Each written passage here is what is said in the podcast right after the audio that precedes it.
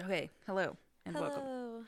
I am Heather. And I'm Laura. We're finally doing it Yeah. again. Um, yes. Uh, so this is part two, our continued. Yes.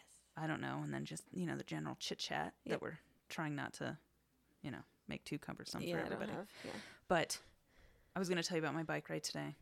I rode most of the way to work. I've been trying to be diligent and riding at least a couple times a week. Yeah. So it's it's like over six miles, right, one like way. You have a little tan. I was like, oh, she Oh. must be riding her bike or something. That and we also went to Arizona. Oh, yeah, we were like were, at the like, Grand outside. Canyon. It was a lot and it was fucking hot. Um, but yeah, so I rode my bike today, and then there's just this part on Cascade past Fillmore. It's a more like industrial-y area, and there's cars next to me, and I'm riding down the street in the bike lane, and I see it's just like full of like big chunks of broken glass but I can't go around it because there's like cars next to me. And it was like such a quick, oh shit, there's the glass. And then it was just like, I ran over it.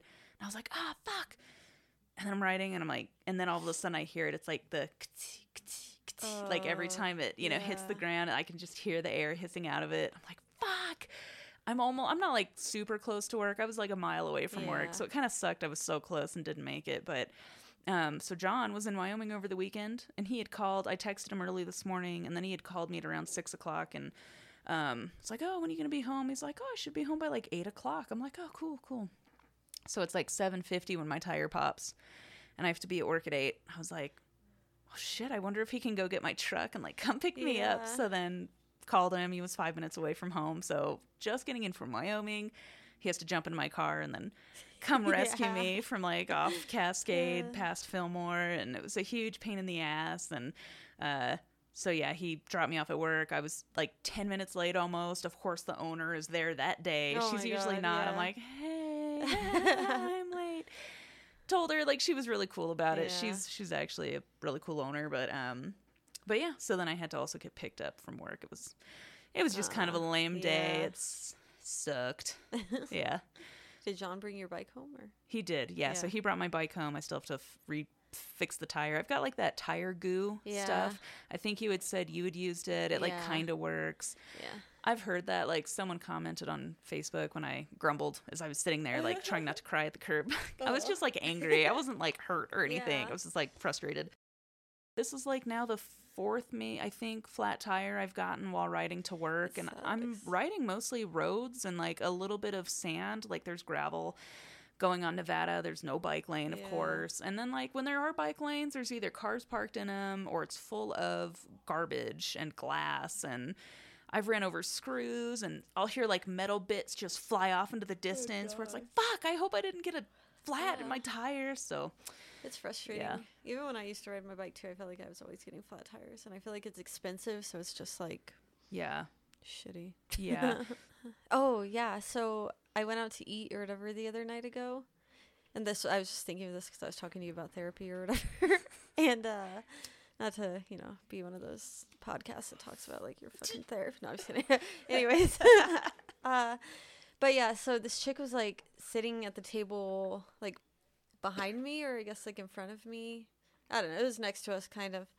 And I could hear her talking, and she's like, "Yeah." And he was telling me, like, you know, I love that you don't ask people about your days or like how they're feeling or their week or stuff like that. And she's like, "Yeah, like I don't need to do that kind of shit. Like you don't need that shit from your fucking therapist or something like that." whoa And then I was like, "What, what the fuck And she was literally like talking about like I feel like being a shitty therapist almost. Yeah. Like I was confused. I was like, so you don't care about Yeah, I don't know. I just thought it was fucking hilarious. So Yeah. like, okay. Like some people just they are like that well well john th- swore off therapy for a long time like he now acknowledges the benefits it has but like when he first like we're talking mid 90s went to a therapist and was like he ended up telling me more about his problems than my problems so and he's like that's how i know therapy is garbage you know Yeah. so i had to go to a therapist when i was a teenager because my parents made me they thought i was like i don't know i was listening to like metal Oh. and dressed with spikes and shit. So they were like, "There's something wrong," and I was also like, a, just a such a bitch when I was like Yeah. 15 years old. I can't understate that enough, man. So, how about you? Were you a mega bitch when you were oh 15? my gosh. I feel like cringe when I think about me at that age and just with my mom and Yeah. I've apologized to my mom several times. Like, I have too. yeah, sorry, I was a nightmare child. I wasn't doing anything bad. I wasn't sneaking out. I wasn't doing drugs. I didn't drink. Like, I was kind of a loser, but like, but I just I wanted to be alone and like write by candlelight and like yeah. be mysterious and shit. And I was just such a fucking asshole about it. I was too, and I hated all my mom's boyfriends. And if she didn't let me hang out with my friends, I'd be like, "Ah," like you know, just like freaking out, like Yeah. because I just wanted to be at my friend's house or whatever, dumb Yeah. shit. So I just want to be left the fuck alone, man. My parents, they, I didn't want hugs. I'd be like, don't touch me. yeah, yeah, good but times. good things times. have Yeah. changed. Yeah. But now, you know, I love my parents. So we actually saw them in Arizona. We like visited. I vis- went to California. We were there for a couple days, and then they drove us out to Arizona, where John came and picked us up actually. And then we like drove back together the next day. But Do you guys go to Arizona every year? Because didn't you go last year? um, or We did, but that's like the second year we, the second time we've gone. Um, okay. because otherwise, yeah, that was the first time I'd ever been to her house. She moved out there from California, um, just to get the fuck away from California. But I guess there's a ton of transplants in Arizona, just Oh, like Colorado and. Texas, and yeah. So my nephew, he actually just moved to Texas a couple weeks ago. To went to Dallas, so oh, I hope he enjoys it there. yeah. Exciting. hmm Yeah, I don't think anything else fun has been going on with me, just besides yeah, skating, like I always do. yeah. Awkward as hell. But like you're doing it, so Yeah. who gives a shit? Like Yeah. not for other people; it's Yeah. for you. Yeah, 'cause the other night that I went skating, maybe it was like last Sunday. So I don't know if I told you this, but I had like, I've been practicing my like toe spins or whatever. hmm I fell. This guy came up to me. He's like, "Don't do that again." He's helping me up, and as he was helping me up, like I get this anxiety when people help me up that I'm gonna do something awkward. Uh huh. And then I did do something awkward. I like basically grabbed his fucking dick, like Oh on his pants. and then I was having anxiety about it like all night long. Like, wow, I am so fucking weird. And then that same guy, the Sunday after this, I think it was like the last Sunday I went skating. Uh, he comes up to me again, and he was talking to me about something.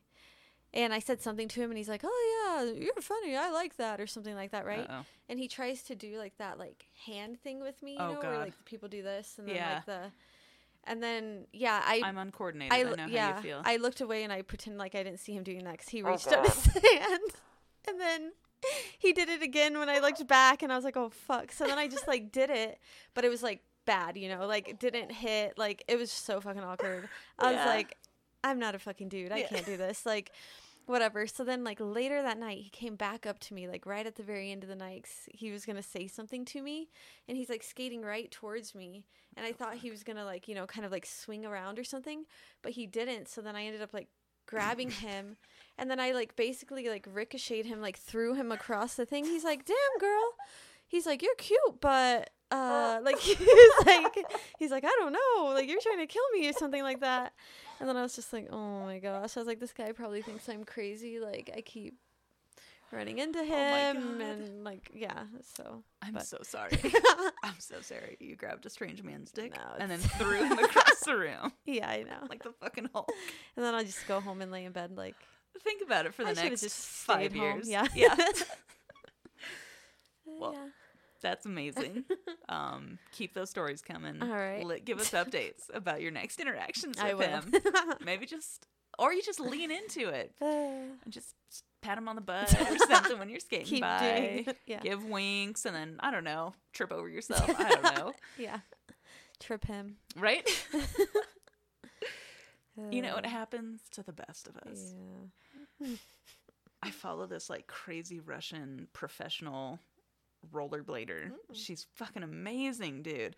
But toe spins, those look really tough, man. They are. I've gotten mine down actually, but I've been trying to do it where I like, well, kind of do like a one foot toe spin. So, Yeah. and I just can't get that. Yeah. yeah. Dude, it looks it looks hard as yeah. shit. Have you consulted YouTube for any instructions? I have. I feel like looking on YouTube for tricks. It's just one of those things where it's like I try to do what the people are saying, but I feel like you just have to get it yourself Yeah. and then once you get it, you get it. I feel like unless like someone's physically there teaching me, I don't think I can learn from there. Unless Mhm. it's like a specific trick, and then I'm like, okay. yeah. But yeah. Also, I skate with my toe stops in still, and I know like a lot of people keep giving me shit for that, but I do like certain spins with my toe stops, so I just don't want to take them out. And I've seen like a lot of really good skaters who still skate with their toe stops in too, like Yeah. so I think it's fine. I'm managing to be able to do everything with them in, so Everything does things in their own way. It's I think it's bullshit when people try to tell you it's supposed to be a certain way and it's like it's really not. That's how I feel. Cause there's a the other day, like maybe like a week or two ago, when I was skating by one of the chicks who I always skate next to. She's like an older lady. She whispered to like the other guy. She's like, she still skates with her toe stops in or something. the fuck? It's And I like heard her. training wheels. I know. What the fuck? and I have them like all the way like ground down, like to the nub. Yeah. I just like to have them. yeah. So whatever. It's it's weird. It's weird when people take it personally or uh, Yeah. it's like this reason to judge somebody Yeah, else and it's like, like- it you're not you don't have to skate with your toe things in. Like, yeah. you're, you've got them out and that's great for you. Yeah. It's, it's bizarre. I don't know. People get hung up on what they think it's supposed to be because somebody else told them what it's supposed to be rather than just like, hey, we're out here and we're skating and everybody's having fun, you know? Doesn't fucking matter. Yeah. Right? Cheers. You're drinking coffee. I'm I've got me pipe. I don't know, man. Other than that, I don't yeah. I don't have- really have a lot going on. Like, well, I know we're, I don't. I keep saying that, and then I'm like, so anyway, uh, we went to the Grand Canyon. That was fun. It was just really hot, so I would recommend not going mid July to go to the Grand Canyon. It was only like 90 something, but it felt like it was 400 degrees, dude. But really pretty sights. Had some pretty crazy shuttle drivers. I don't know. It it went drivers. well. We did. well, like there was this one lady that just she was southern and she like kept mumbling to herself. They we you have to wear the masks inside Oh, the yeah. shuttle bus cuz it's like national park whatever. Yeah. So the lady had her mask on and she's just like mumbling into her mic the entire ride and it's not they're all really short rides. They're like yeah. I don't know, 90 seconds to 2 minutes Oh, at the okay, most. yeah. So like it's only 2 minutes maybe, but she's just like mumbling to herself. "Uh, you guys have been a great crowd. You're a lot better than my other crowd and Oh, do you see that white water water rafting down there? I don't know if I would want to do that. How much do you think that costs? I mean, I don't know because I don't care. she just was like going on, and she didn't shut the fuck so up. weird. Yeah. So she was bizarre. Um, It's funny. Better than my last crowd. All right, Was here like- for 90 seconds. Are we just not screaming at you? Just shut Yeah. the fuck up. Is that why? I don't blame them. Uh, yeah. But it was cool, dude. They were like just you kind of forget like these major attractions. There's a ton of people from all over the world, so we heard like French and Greek, Russian. There's like an That's Indian cool. family, Chinese. It was like just everything from everywhere. It was really cool. Um, so like I don't know, there were some snippy shuttle drivers that were like Mm. getting annoyed with people for asking questions, but it's like, dude, their English is not their first Yeah. language, and everybody's trying real hard. And I'm sorry you're answering dumb questions all day, but it's your job, yeah, it's like this is your fucking job, so. right? Like, does a waitress get mad when you ask for water? No, she just does it. So anyway, okay, for reals this time. right, yeah. I Otherwise, think- I have nothing else. yeah, I don't either. Well, I went first last time, so All right. if you want to, by all means. Okay, I'm gonna read it off my phone. So sorry if it doesn't go well, but I think I had left off. So yeah, basically the hostage situation. I think we are like on day five or going to day six, and I had been talking about the FBI profiling. Um, Jim Dykes was a guy who had taken the bus and had the kid in the bunker. If you don't remember, if you didn't listen, whatever. Um, stop now and go listen Right. to that episode. Anyways, um, so yeah, they had said that he was an injustice collector. Um, I'm just reading exactly what I typed last time, so sorry if you're hearing the same shit. But Whatever. um, yeah, any like perceived wrongs that happened to him over the years, um, was something that he'd been like stewing over. They also labeled him the Promise Keeper since he had shot the bus driver Charles Poland. And so they definitely were thinking that he was going to kill this little boy, like if he threatened to do so. So on the fifth day of the hostage situation, FBI agents went and picked up Dial's oldest daughter named Cindy, and she was from a small town in Florida. They had told her that she may need to talk to her father, and they put her in a holiday inn under an alias. So his daughter and his ex-wife obviously didn't like him, and he had another daughter, but they didn't really mention her. But um, she hadn't spoken with him in over a quarter of a century, and just remembered Holy how shit. yeah, cra- it was crazy. Um, she said like only really had kind of like negative things to t- say about him. She recalled his racist streak and his love for alcohol and firearms. Uh, she recalled her mother, who had worked as an exotic dancer, was with Jim because he was exciting, but she eventually left him when Cindy was three because she believed that if she stayed with him, he was going to eventually kill her. So, which probably Probably from- a yeah. good instinct to yeah. have. Uh, so, anyways, um, while this is all happening, FBI explosive expert Kevin Finnerty purchased all of the supplies that Jim had purchased. Like he went to Home Depot, all this stuff because they had the receipts. I think that they'd gone from his wallet and inside of his house in the trash can. And they went and bought like a whole bunch of PVC pipes and propane tanks, and they recreated six possible bombs that may have been kept by Dykes in the bunker and they believed that he would detonate this bomb with an air gun pellet shot into a shotgun shell primer embedded in the pipe's end cap. And I just straight up copy and pasted that because I was like, that's, That's- confusing. Yeah, but yeah, I agree. so it sounds really dangerous. yeah, and so they went out into a field and they detonated the bombs, and they were like, "Yeah, this is definitely like dangerous. If any of Mhm. these explode, like it's enough to kill everyone in the bunker."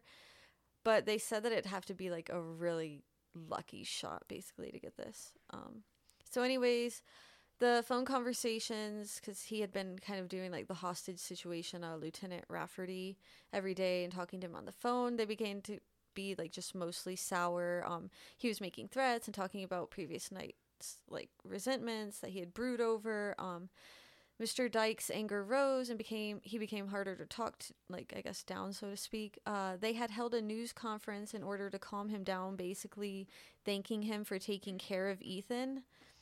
So yeah, they were just like, oh, like kind of I don't know, hoping he would walk. him. Yeah, like hoping he would see it and maybe calm down a bit. But literally right after that, um, they opened the hatch for a delivery. It was like a medical delivery, I think, and he saw someone with a rifle and like freaked out. And then he Oh, like you know gets into the bunker. He's pacing around. He's holding his gun. They had like a camera or something down there, I guess, at this Okay. point. And so they saw him like crying, holding his pistol, like oh my God. yeah super pissed, like just very emotionally unstable. Um, so then I guess he calls the lieutenant and tells him that Ethan, the little boy, knew how to fire the air rifle and detonate the bomb. And then I'm just gonna read what he was saying. So he was saying something like, "If I'm dead, the kid's going to have access to this trigger," Mr. Dykes said, leaning on the bunk bed.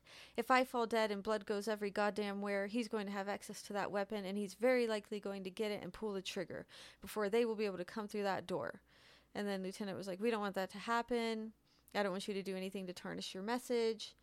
And then the lieutenant said to the SWAT officer that had been yanked from um, the medicine delivery duty. So they had the guy who had originally tried to deliver that stuff, and I guess let the dude see the rifle or whatever. They took him off of that and like blamed it on him basically to kind of calm down. So, anyways, um, they told him that, and he still like wasn't happy. And then uh, he was like, "That trigger happy son of a bitch." Uh, he may think he's Rambo. He may think he's going to be a hero if he does that, but he's not going to be no goddamn hero when the world knows he's responsible for killing this kid. So yeah. Um, on the sixth day of the hostage situation, Dykes seemed pretty on edge, and he was nearly at the end of his rope. At this point, uh, he began speaking with the district, or they began speaking with the district attorney about whether or not charges would be pressed by the state if the FBI ended up killing Dykes during a rescue attempt, because they really didn't see like any other way it was gonna go down at this Yeah. point. Um, and I guess the district attorney was like, you know what, like based on the urgency of the situation, they're not going to be held accountable. So the FBI lawyer, Doug Astralaga, I don't know if that's right. Sounds uh, good enough. he asked like, well, what happens if the boys die? The boy dies, and then the question surprised Mr. Adams because he hadn't really considered the state's legal course if Ethan was killed in the fail- failed rescue, and he paused to think. You're ba- you're backed into a corner, he said finally. You have to try. Sorry, I copy and pasted what he said. So It's okay. um, so, anyways, on the video feed, the FBI watched Mr. Dykes rehearsing how he had planned to detonate the bomb, and as the dra- day drew to an end, Mr. Dykes set um, 5:30 p.m. the next day as a deadline for when like they were gonna meet his demands, and if not, then I don't know. He said he was gonna die in that hole. So Jesus. yeah. So on the seventh and final day of the hostage situation, they all agreed that there was no other option, and yeah, Dykes was just f- growing like increasingly irritated, and he was getting harder to talk to. So they're like, we don't see this um, situation ending in a good way. So the negotiations were over. Um, Mr. Richardson issued what the FBI calls a rolling green order, which um, basically authorized Kevin Cornelius, which was the rescue team commander, to make a final decision to storm the bunker. Approval for the rescue um, carried conditions. Ethan had to be clear of the shaft when the team's explosive charges blew open the bunker hatch. And then Mr. Dykes had to be in the shaft at that moment. Oh wow. Yeah, so they had so that yeah, this was kind of fucked up. So because they like had to have him in this very specific spot for the little boy not to be injured, they had his daughter Sydney like plan a video call with the father. And they rehearsed like what she was going to say to him like tons of conversations so she wouldn't set him off. Um, she even had brought like family photos to share with him and she had four kids by now so she was going to show him photos of them. Since they hadn't talked to him forever he didn't know. Mm-hmm. And then she even had a picture i guess of them on fourth of july like lighting sparklers from when she was a kid. And she was going to show it to him and like urge him to surrender and like have a chance to just be with his family or whatever. So even though he was crazy, I just felt like it was kind of sad because I guess he was like excited after learning he was going to speak with his daughter. And after all of um, these years, he had told like Lieutenant Rafferty that he wanted to change his shirt and like brush his hair so he'd look nice, like meeting his daughter. So Yeah. kind of depressing. But yeah, so at around 3 p.m., uh, two officers went to the bunker and they had a laptop for him to speak to her on. So they open the hatch or whatever. He takes the um, computer and then he's like telling them, like, you know, keep their distance. Like, I'm going to need you guys to back away. So as he's carrying the computer like through the bunker and they're in that like spot or whatever, it, they decide to like detonate fucking um, explosive charges. So yeah, but I guess his daughter had even like started tearing up. She had like heard her dad's voice on the computer my on the laptop. So they literally just like both. Yeah, I don't know. It was fucked up. like, Traumatized sad- yeah. everybody. I was like Jesus. So yeah. So anyways, um, I just like copy and pasted this too because it was like too fucking complicated to try to retype. But Yeah. uh, so it said that they detonated explosive charges on the eye bolts that secured the cable locks to the hatch, and then it was a wooden like door, I guess, or hatch, and so it flew o- like up in the air and then landed back down into place. And then the rescue team had been hiding, and so they like made their way obviously to the hatch as soon as they did that to you know whatever. Mhm. So, um, in the command post, Agent Richardson watched the rescue unravel over the next nine seconds. Um, the explosives team yanked the heavy wooden hatch aside, while the entry team's point man, which is just like the head of the patrol, I guess, um, he was an a Marine Corps Iraq veteran, and he went down the cinder block staircase, and they had that crossbar that I had been talking about earlier, and I I don't know. They had like sketches and stuff of it online, but it's kind of confusing to understand. But it was that bar that they wanted to use when they dropped down into the hole because he had like, it was that funnel of death he had talked about, Yeah. where like if they dropped down, their legs would break against these like ladder posts or something. I don't fucking know. So they had this crossbar so they could just drop down into the hatch. Um, so he ran to the entrance, settled the bar across the opening, and then he like tried to swing himself into the hole. But he didn't make it, and his legs were like snagged on what he described as a web or something. Oh. Yeah, so and they didn't plan on that happening, so then they're like, fuck. So then another agent had tried to follow, and then they were like basically just like on top of each other. Oh God. Yeah, so then he has his pistol and he's like reaching around the corner firing at the men, like not really like looking where he's shooting. And I guess they said like it literally went like right past them, like into the wood behind them. Oh my And one of the dudes was like, Am I hit? Like he didn't know because, you know, he's like pumped with so much fucking adrenaline. But the dude was like, You're fine. So yeah, um, they weren't able to shoot back, obviously, because Yeah. they had made those conditions like this boy can't get hurt.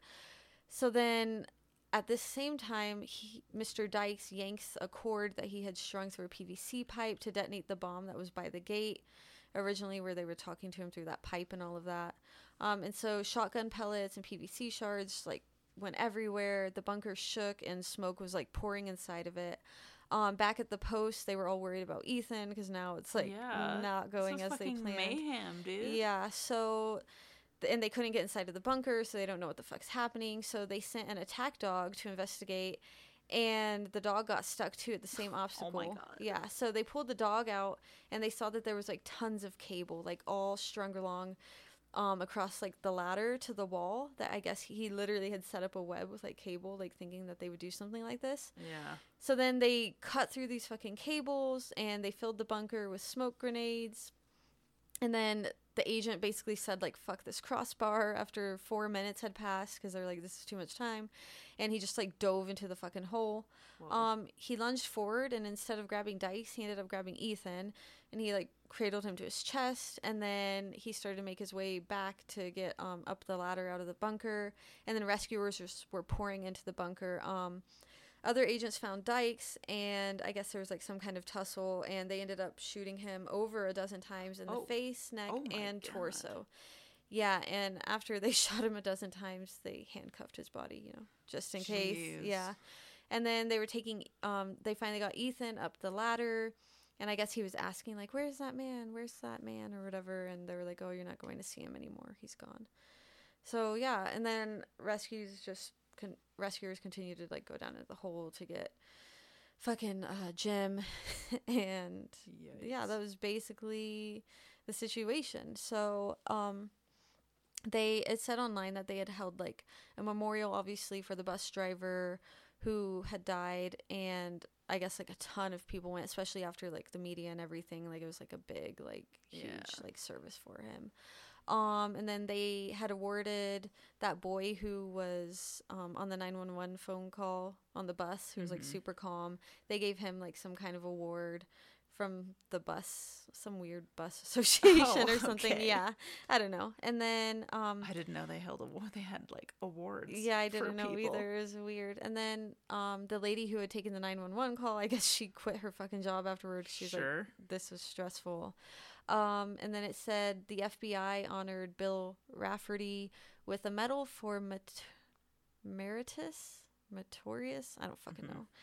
Um, achievement, and it's I guess it's the agency's highest award for a non-agent. And then it said that he still kept like a photo of the boy or whatever in his office. Who knows now? Because I don't know when this article was written. Yeah. But um, and then after the hostage situation, Ethan turned six, and I guess the officers at the police station had gotten him a cart full of toys at Target, and they delivered it to him on his birthday. And I guess they had said too that because he was kind of raised in a shitty home, and his mom had been on drugs and like moved from house to house, and he had like kind of those behavioral issues Mhm. that he was pretty normal after everything happened and they credited it to that like it didn't Oh. really like phase him i guess Oh, but they did say that he got like worse like his behavior got worse like i guess like a brother or like a kind of like brotherly caretaker or something Mhm. and then Sydney, Mr. Dyke's daughter, um, had felt like kind of jaded, I guess, because of what happened. Because she felt like they had set her up, and then she, I guess, said she had kind of, like come to the realization that like there was no other way that was gonna go down, really. And so, um, I guess she couldn't afford to get him buried, her dad, Aw. and so she said she keeps his ashes in the mobile home, like her mobile home closet. Yeah. So, and then after all of that, after the whole fucking seven day hostage, nobody still knows like what his story was or what he was wanting to say on the news. So, kind of crazy. but Interesting. So how yeah. many days? To- he, so he was in the bunker for seven days with that kid. yeah. And he still didn't say what Yeah. he wanted. Well, Yeah. that's plenty of time. Yeah. So, no one knows what it was all about. So, kind of crazy. That's Yeah. pretty fucking wild, man. Yeah. I was actually sitting like on the edge of my seat a little Yeah. bit. Like, oh my god, what? They're, shooting around the corner. They're stuck in a web. Like, Yeah. what the fuck? Yeah. Sorry, I was kind of all over the place. I hadn't read it. since, no, like, that's really okay. Last time I typed it out and stuff, and then editing it. This time, Yeah. I get it, man. I, uh, you know, I waited to the very last second to type mine out, so I'm familiar with it only because I started this morning. Yeah. So, um, all right. Well, that's fucking insane. I, uh, Yeah, I thought it was pretty interesting. I'm glad you did that. What was that? Alabama? Yeah, Yeah. Alabama. Cool. Whew. Alabama. All right. I'm going to do mine. All so right. the KKK part two. It's I'm I- excited. I didn't get as far as I wanted to, dude. Like I was hoping to make it to like David Duke, and I I didn't. I kind You're of good. ended it after like Martin Luther King, basically. So, all right, it's the Klan again. So I know you had things with the temperance movement where the Klan acted as law enforcement, and real law enforcement just let them. Um, there were a couple of things I forgot to mention that I'll try to include, but one of those things was how rough things were after World War One. So there were deep social tensions accompanied by high wartime inflation. Um, so food prices had more than doubled between 1915 and 1920 and clothing had tripled so i us living through a pretty major inflation you know i would say we kind of feel that Yeah. pinch like and it's still not as high as it was for them so all right uh, the steel strike became the focal point of social anxieties especially bolshevism so this kind of i mean again i feel like it blows my mind all the time because i don't know anything but the russian revolution really freaked people out um, that communism would come to America for some reason. Uh, the Russian Revolution was between 1917 and 1923, so it happened right in that sweet spot when Vladimir Lenin and, and his communist movement overthrew the last Tsar of Russia. Russia had been one of the most impoverished countries in Europe with enormous peasantry and a growing number of poor industrial workers. America was feeling a similar pinch in their working class, especially in the midst of the Great Depression. So, when Americans heard that in Russia there were desperate people looking for answers and were sick of generational poverty that led to a rise in communism and overthrow of their government, you can imagine how that kind of made the capitalists feel uneasy, you know, that, oh shit, we're kind of going through the same shit. We've got to make sure we protect it from communism. Um, so anyone that came over from southern and eastern Europe countries were thought to have leftist uh, ideologies and needed to be feared and kept out. So add to the fact that over half the labor force consisted of immigrants at that time, and that from 1880 to 1920, the number of foreign-born increased from 7 million to 14 million. So that's a pretty big Yeah. jump. Um, From what were the years? uh, between 1880 and 1920, so in a 40 year period, Yeah. the foreign population doubled. So, like, Wow. yeah, you know, Yeah. people were like, oh my God. Um, and they all had a fuck ton of babies. So, Mm-hmm. about one third of the 105 million Americans in the 1920s belonged to immigrant communities, especially in larger cities. So, in the 1920s, led to a lot of bizarre and hysterical attacks. Between 1920 and 1925, Klan membership grew from about two to five million. So, sorry, from 2 million to 5 million. Oh. sorry. so, a group that formed during this period was the Women's Christian Temperance Union. Oh, Uh, I think I remember you talking about. did I? Okay. Yeah. Well, Not in the podcast, but at work one day. oh, okay. I- Yeah. dude, I think I might have, but I didn't. I don't think I let like. Did I? Yeah, I don't remember it being like Klan related though. But Yeah. apparently these two had really strong ties. But can you imagine like a less fun group to hang out with than the Women's Christian Temperance Union? Yeah. Uh, so on, or I'm sorry, so one of the first female leaders of the national WKKK, which sounds like a really fucking weird radio station, like, so the Women's Ku Klux Klan in Little Rock, uh, Lulu Markwell, she also headed the WCTU for 20 years. Uh, another woman that was in charge of the youth WCTU. uh, Sorry, the Women's Christian Temperance Union was also an important leader in the WKKK. Uh, Daisy, Doug- Daisy Douglas Barr, she was an imperial empress, not Star Wars, that was in charge of 250,000 Klan members. She was also a powerful member of the WTCU. Fuck, dude, this it's a lot. it's a fine. lot of words. Uh, the Klan was also. They, the Klan also did make very large donations to the Women's Temperance Union. Oh, okay. So, uh, the WTCU supported the group because of their effect. Oh my God, I can do it! Effectiveness in arrests and convictions, despite intimidation and violence used in investigations. So you just can't really let those pesky little details for framing someone hold you back on your arrests. uh, so weird side note. But and this is such, it's kind of random, but we also when we think of like the prohibition timeline, I think we think of like really just like crazy white people. But I guess there was like a really big also like black uh, prohibitionist movement. It had started with Frederick Douglass. He had been a strong supporter of prohibition long before the movement because he saw it as a way for masters to keep their slaves down. So it was a way, you know, to keep them like inebriated and they're not ever thinking clearly, Yeah. and so you can boss them around a little bit better. Um, so, plus prohibition and abolition of slavery, they'd been tied together for a really long time. Um, before the temperance movement in early America, the alcohol rates were about five times higher than after prohibition. So, but there were black organizations that were pro temperance movement, and several chapters did pop up all over the USA. So, just throwing that weird little side note in there. Um, so, a common thing colonizers did when they came to a new place was they always introduced alcohol to whatever natives that they came across, but natives almost most likely did not have a tolerance for like really high spirits, you know, really strong liquor. Um, so colonizers would recoil at how drunk and opp- uh, oppressed. Oh, I'm sorry. Colonizers would recoil at how drunk the oppressed would get and would use natives' inability to hold their liquor as a way to prove superiority of racial hierarchy.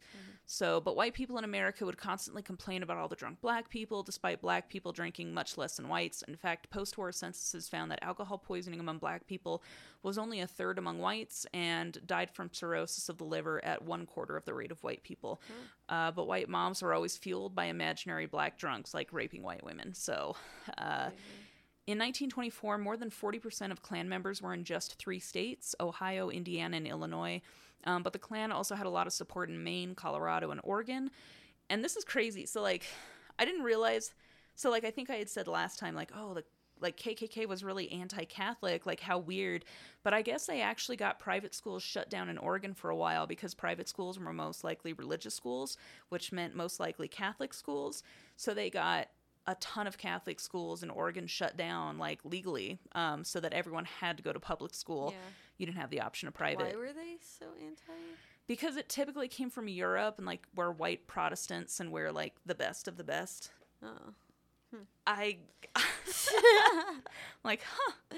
That's It makes no sense. zero sense.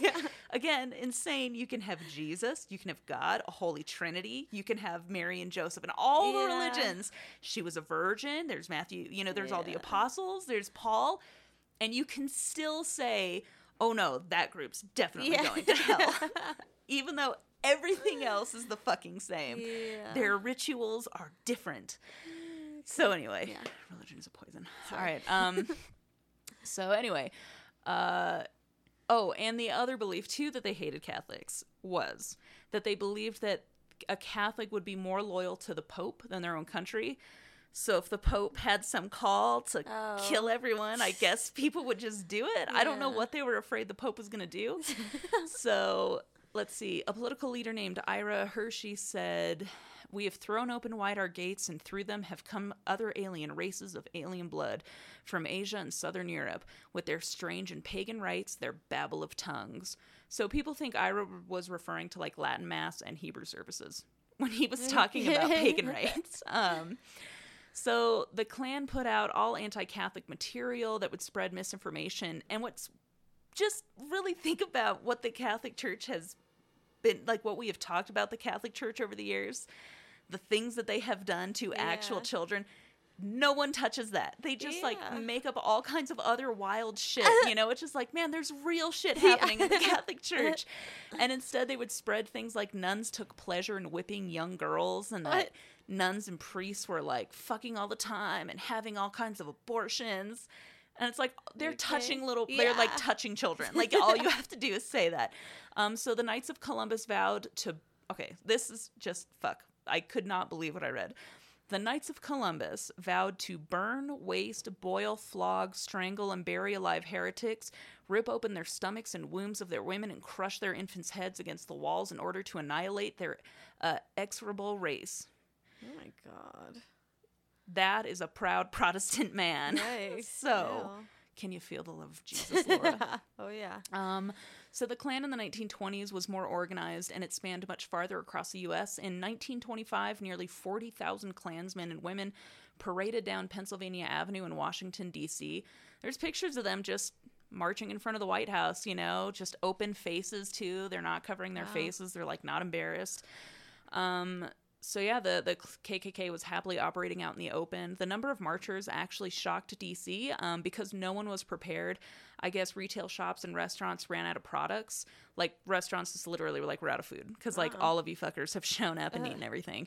Um, in fact, to transport all the Klans members, 46 trains had to be chartered. Uh, they would even they were holding Klansmen specials and shit for people going to DC.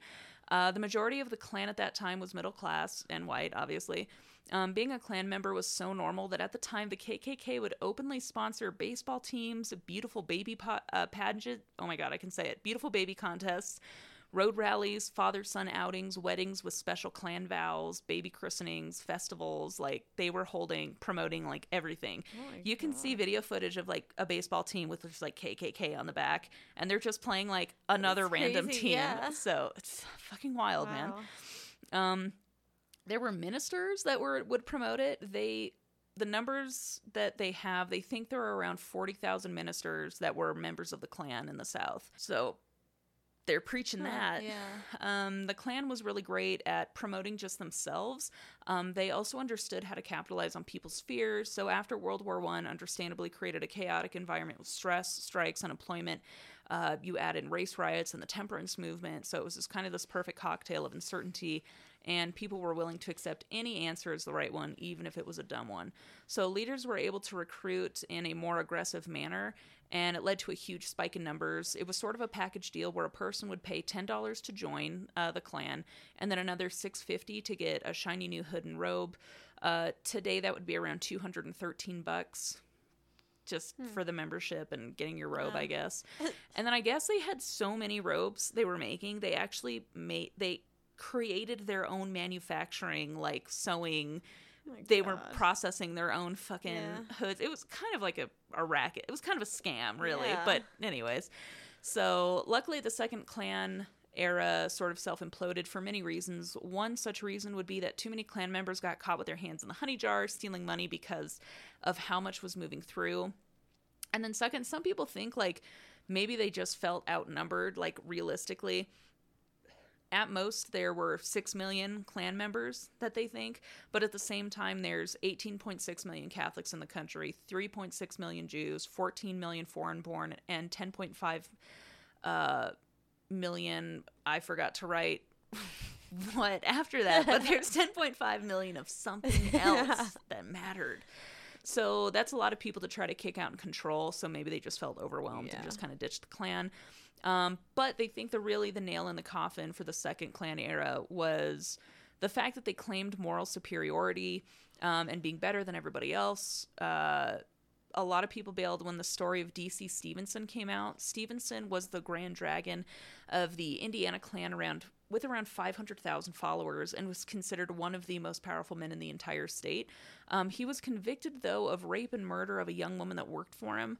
So it's kind of hard to have the moral high ground when your leader goes to prison for like violating another human being in such an Yeah. inhumane way. So Wow. yeah.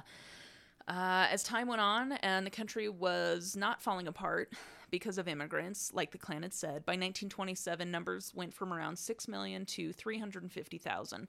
So it really fucking Yeah. dropped. Uh, but much like the first heir of the Klan, it may not have been that people kind of saw the light and started behaving like rational adults. It might have been that the movement was sort of obsolete in the sense that with everybody thinking in the same way, the Klan wasn't like providing much other than a title.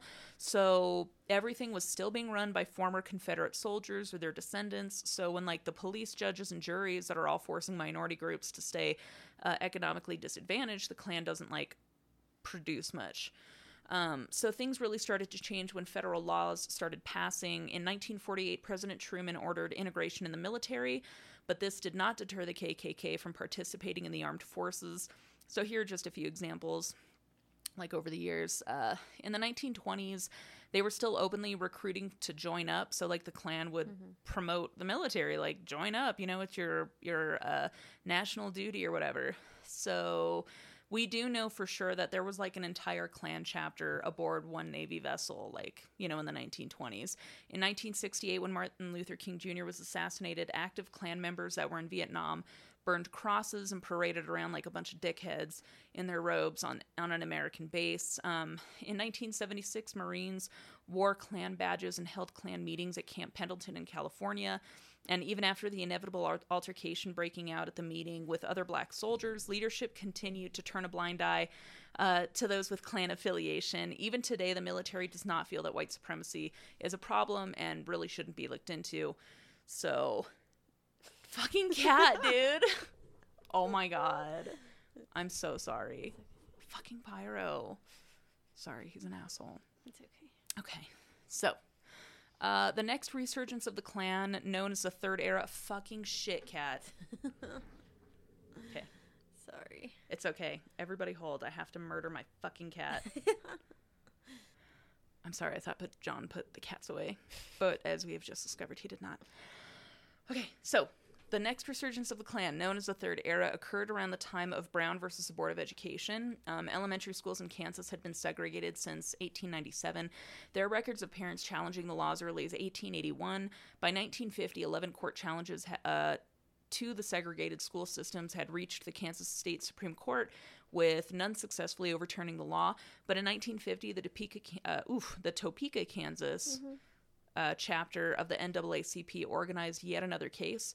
For the 13 families they represented, uh, they complained that their children were forced to ride or walk over a mile uh, to and from school instead of being allowed access to the nearby white school. But the U.S. District Court cited the Plessy versus Ferguson ruling that state, I'm sorry, that separate but equal was totally legal. Um, and I know I had talked about it, I think, in the jazz episode of Plessy versus Ferguson too. So I guess a lot of states would cite Plessy versus Ferguson. I'm gonna be able to say it. Fuck, I keep saying Plessy Ferguson. Plessy versus Ferguson. Um, that well, the Supreme Court ruled it, so we're just following the law. So that was their excuse every single time. Um, so the plaintiffs appealed, and finally in 1952, they were joined with four over four other NAACP chapters out of Delaware, South Carolina, Virginia, and Washington, D.C. Chief Counsel Thurgood Marshall argued that separate was inherently unequal and thus violated the Equal Protection Clause of the 14th Amendment to the Constitution. Um, he also argued that segregated school systems had a tendency to make black children inferior to white children, which I think he is correct. Uh, again, another two years passed on in May. On May 14th, 1954, the court ruled that separate but equal had no place in this country. The ruling desegregated public schools, and Tonian states had to change things up. So many Southern senators opposed the ruling. James Eastland, a senator from Mississippi, said out loud, the South will not abide by nor obey this legislative decision by a political party. So he was not alone.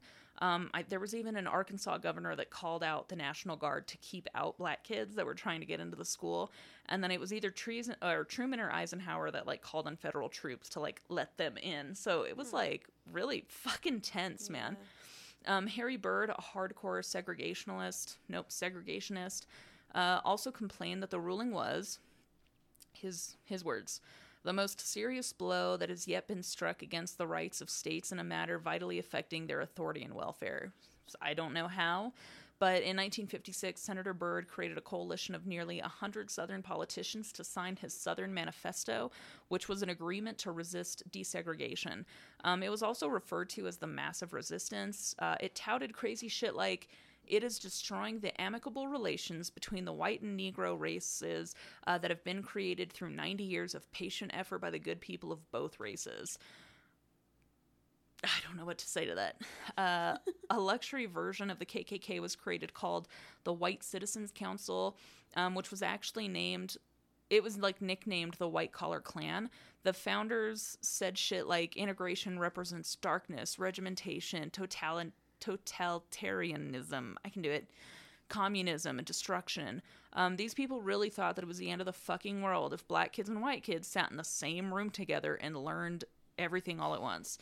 Um, the oh oh yeah, the White Citizens Council uh, had ties to the John Birch Society, which is a fringe far right group that believed that there was a vast communist conspiracy existing in the U.S. government. They believed President Eisenhower was among the commies in Uh, 1966, they filed a petition with the federal government to investigate whether Martin Luther King and 100,000 civil rights activists were communists. The John Birch Society said uh, the civil rights was being created by Moscow, which wanted Soviet Negro a Soviet Negro Republic. I don't know why the Russians would want that. From what I've, I've heard, they're pretty fucking racist themselves. Um, so here's what uh, Dr. King had thought of the WCC, um, the White Citizens Council. Uh, they piously claim that they don't believe in violence, but we know all too well that their methods and public denouncements create a very atmosphere, uh, create the very atmosphere for violence. Um, you know, I think that's accurate. It's easy to entice a riot, I guess, get people all worked up. Um, so that is about as far as I could take it, sadly. Uh, but I should note that between the 1860s, like mid 1860s, through the civil rights movement, over 6,500 lynchings took place. Um, today, there are 25 states with active Klan activity. Colorado is one of them, Oh. sadly. Um, yeah so that was about it and but luckily i did read that um there's all it's a it's really pathetic the numbers it's hang on And it's like not illegal to have these groups as long as they're. nope you can have them um Klan membership in the us is between 5000 and 8000 so luckily okay. it's just Yeah. not much but i mean that's still enough to do damage like Yeah. all it took was one kid in buffalo new york to go shoot up Yeah. a you know a, a grocery store that was known for having a higher black population like it's pretty nuts Yeah. so um oh this was another crazy thing there was okay the Klan has a special youtube show just for kids so Oh my god. and this was like 2013 i don't know i doubt it's like still on but i mean they had this kid on to like ask questions like i'm being bullied by this black kid and he's putting voodoo curses on me and like just making up wild shit man Yeah. so and there's like God. you know there's youtube channels there's youtube channels for everything but of course um for kids. yeah for kids Wow. Uh still Klan rallies uh yeah i don't know i don't Blows my mind. that was pretty much it. Oh shit, my sources. Well, I just got this from Oh. from mic.com. Hang on. Now I have to Well, I don't see a name. So mic.com was one. And then okay, NAACPLDF.com, a New York Times article by Dave Phillips, an NPR article by Linton Weeks, a Washington Post article by Philip Bump, um, historicindianapolis.com, an article by Stephen J. Taylor, NPS.gov, Politico, an article by Josh Zeitz, another one by Mark Lawrence Schrad, um, Leben.us, an article by David Hansen, WCBI.nlm.nih.gov, an article by Charles Hirschman and Elizabeth Mogford, digitalhistory.uh.edu, and then history.com. And I feel like I still missed some sources. Okay. But These so were mine. Sorry, since Cool. I just remembered. I used this website a lot because it was like so good. Um, it was just graphics.wsj.com slash hostage. Then a CBS News article. Then I used Wikipedia, the 2013 Alabama bunker hostage crisis. I read a BuzzFeed article, a article on militaryhistory.fandom.com, and then I think that was all of them. cool. Yeah. Oh, fuck, we did it, man. Yeah. Jesus Christ. Sorry, I was all over the place. No, me too, man. I feel like I missed so much. I wanted to get to David Duke. I wanted to get to more contemporary stuff, but it was like a lot of just like the same Yeah. shit. Websites are repeating, and I'm reading the same shit over and over. And I've spent like another 15 fucking hours on this. It's really interesting. That Yeah. was crazy. I had no idea there was like such a deep history. I just thought like a bunch of dumbasses got together and wore sheets and like terrorized people, but it's like so much It's more crazy, complicated than that. Like, why am I talking about the Russian Revolution? But like, I have to because people were freaking the fuck out about Yeah. it. Crazy. So it's like you, if you're, if you ever need an excuse to do something, you will always find an excuse. You know, I'm attacking these Catholic people because Russians. Yeah. like, whatever it takes. So, yeah. Right. I guess that's it, man. Yeah. We shall say farewell and, So long. Farewell. yep, keep it real. Peace out. Peace out, Girl Scout. Bye. Bye.